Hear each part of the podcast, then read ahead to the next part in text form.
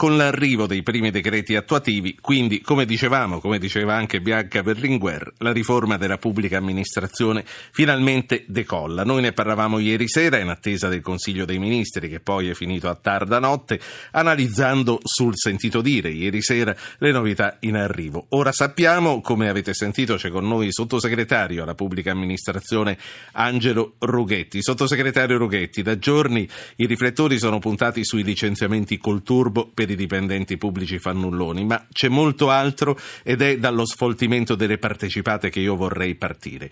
Voglio, mh, mm, voglio sapere che tempi ci saranno per vedere i primi effetti, quanti amministratori verranno lasciati a casa e quanti lavoratori perderanno lo stipendio.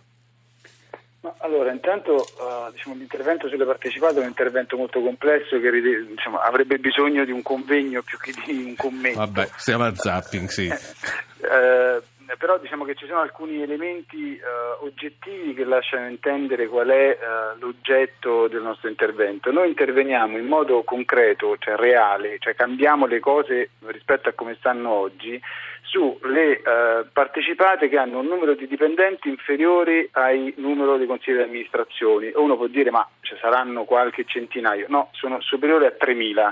Siccome in queste 3.000 società ci sono almeno 3 o barra 5 consigli di amministrazione, fare il conto di quante poltrone saltano sì. eh, è abbastanza facile. Uh, altro intervento che si farà riguarderà le uh, aziende partecipate che hanno un fatturato inferiore a un milione di euro perché si presume che una partecipata pubblica che abbia un fatturato così ridotto e un numero di dipendenti inferiore al numero dei consigli di amministrazione diciamo, non sia utile alla collettività, forse sarà utile a qualcuno che sta nei consigli di amministrazione, ma non è utile alla collettività. Allora, i numeri sono dei numeri consistenti. Quindi lei parla sono... di circa 10.000 poltrone che saltano.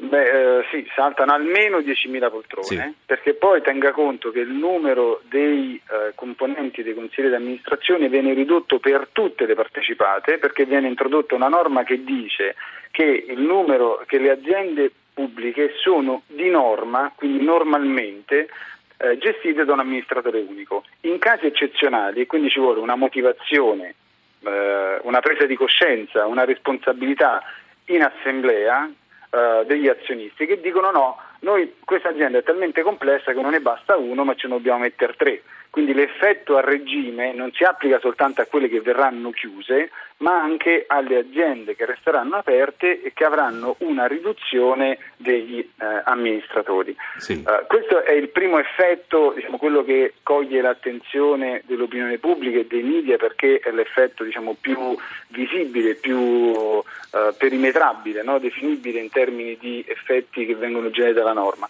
Però a me quello che piace sottolineare è che per la prima volta si fa una legge che non sta soltanto scritta su un pezzo di carta, perché quello che è scritto nella riforma approvata questa notte è che questa riduzione viene fatta o da chi è proprietario dell'azienda, comune, provincia, regione, Stato, Ministero, ente, se non la fanno loro, la fa lo Stato, cioè lo fa il governo che si sostituisce a loro. C'è una norma di chiusura che dice entro un anno o ci pensate voi o ci pensiamo sì. noi. E quindi non è dire, per l'ennesima volta la bella norma da scrivere su un pezzo di carta sulla quale poi domani assisteremo ai commenti positivi o negativi dei migliori commentatori italiani, ma questo diventerà una modificazione della sfera oggettiva e soggettiva delle persone certo. a cui questa norma Senta, è riferita. Eh, no, no, è chiaro. Ora le voglio chiedere anche che cosa cambierà nell'erogazione dei servizi pubblici, ma prima voglio fare parlare Maurizio, che è un ascoltatore che chiama da Padova. Il numero per chiamare è 335-699-2949, un messaggino col vostro nome, niente di più. Maurizio, buonasera. Sì, buonasera a lei signor Po e ai suoi ospiti e a tutti i radioascoltatori. Allora, io ho ascoltato attentamente la trasmissione di ieri sera, la sì. radiotrasmissione, dove c'era come ospite il giurista, quello sì. dove... Il professor Antonini, sì. Eh. Eh, io dico una cosa, cioè, eh, uno dei due è bugiardo, cioè, o è bugiardo il professor Antonini o è bugiardo Renzi, uno ci, delle due perché... Ci sono eh, anche cioè, diversi punti di vista e non tutti coincidono. Questa sera il governo che parla, ieri sera era una voce un po' più critica. E la, il suo dubbio su che cosa sta? Eh, sul discorso di quella della licenziabilità nella pubblica... Sì Perché ieri sera il professor Antonini giustamente diceva guardate che quella legge è del 2009 che esiste. Sì che se uno non viene licenziato ci va di mezzo il, il dirigente. Sì. E questa mattina allora, Renzi ha risposto è vero ma adesso sarà obbligatorio mentre prima era facoltativo. Che cosa aggiungiamo Maurizio? Aggiungiamo che allora bisognerebbe aver licenziato, bisognerebbe tutti quelli che non l'hanno fatto e ce ne sono stati, allora tutti i dirigenti dovrebbero andare. Ci arriviamo a... allora, ci arriviamo eh, con Rughetti fra un attimo. Claudio Terni, buonasera.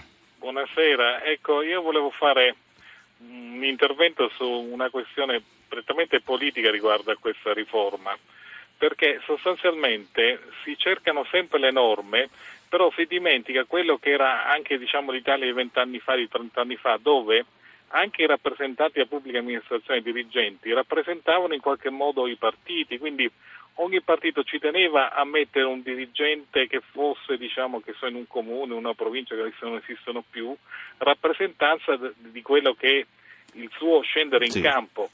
E adesso abbiamo un po' perso questa componente politica che invece era importante, che veniva criticata ma aveva molti effetti benefici e cerchiamo con dei tecnicismi di di recuperare un problema Claudio. che rimane politico. Ecco. Claudio, la politica eh, era rappresentata dagli amministratori, dagli assessori, poi i dirigenti è vero che, eh, ma, ma non, era, non, non, era, quella regola nemmeno 30 anni fa, dovevano vincere i concorsi pubblici anche 30 anni fa, poi è vero che c'erano le manine della politica, però eh, voglio dire eh, si va avanti da questo punto di vista.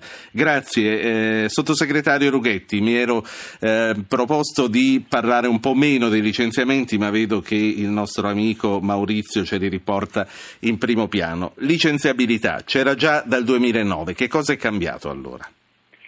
Ma guardi, eh, questo è un tema che, che diciamo, vedo e che prende molto perché giustamente ha un effetto sull'opinione pubblica molto importante. È cambiato secondo me un fatto radicale che mentre fino ad oggi era un procedimento eventuale, quello che poteva aprirsi, cioè il procedimento disciplinare a carico della persona che in mutande, scusate, diciamo No, no, è così, eh, l'abbiamo eh, vista. A, sì. a, Sanremo andava a timbrare, era un procedimento disciplinare eventuale che si poteva aprire nei suoi confronti e era il dirigente che decideva se sospenderlo e quindi non dargli più lo stipendio e poi attivare un procedimento disciplinare.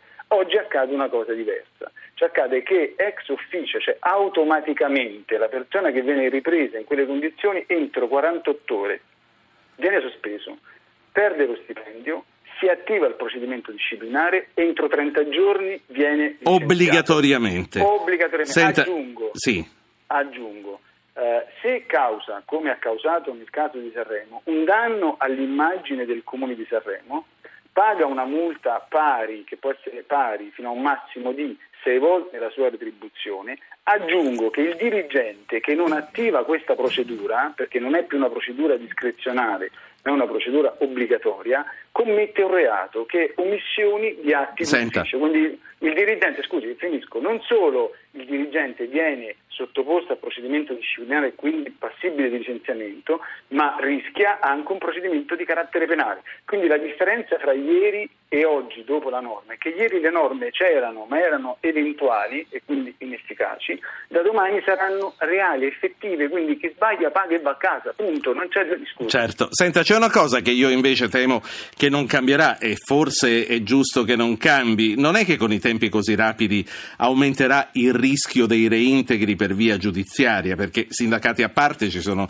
schiere di avvocati disoccupati che cercano incarichi, forse non sarà difficile vincere le cause di reintegro.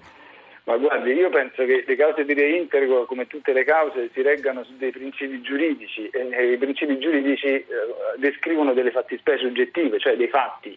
Se c'è uno che timbra davanti al suo capo ufficio e poi se ne va a casa, io penso che non ci sarà un giudice eh, dire, che potrà pensare che quella cosa lì non corrisponda al vero. Poi noi non ci sostituiamo alla magistratura, sarà la magistratura a decidere, però penso che ci sono delle cose così evidenti che anche il buonsenso porterà a dire, consigli per, per, per, essere giudicate sì. in determinato modo. L'ultima cosa è la saluto. Che cosa cambierà nell'erogazione dei servizi pubblici e quali risparmi ci saranno per i cittadini? Allora, sulla qualità del, del, del, dei servizi pubblici c'è un effetto positivo dal punto di vista industriale. Cioè, questa, è una norma, questa è una riforma che dà la possibilità, anzi che incentiva, che incoraggia le aziende a mettersi insieme. Le aziende che si mettono insieme diventano più solide dal punto di vista industriale. Diventando più solide hanno una platea di consumatori più ampia, dei territori più ampi, maggiori controllori perché ci saranno più cittadini che ricevono questi servizi, più comunità che saranno interessate e che potranno essere dire, maggiormente attente a, a, quale sarà l'effetto dei servizi che produrranno. Questo potrà dire in futuro avere delle tariffe più controllate e meno lasciate, mi lasci dire, ai potentati locali e più legate al rapporto fra qualità del servizio e la uh, controprestazione, quindi la tariffa che viene richiesta ai cittadini. Sottosegretario Rughetti, grazie per aver aperto la nostra trasmissione di questa sera. Sono tematiche che ci terranno impegnati, immagino, per molti giorni, perché i decreti attuativi sono 11, insomma. Eh, le ruote gliele state mettendo alla riforma della pubblica amministrazione, speriamo che davvero cominci a camminare. Grazie, grazie per aver accettato il nostro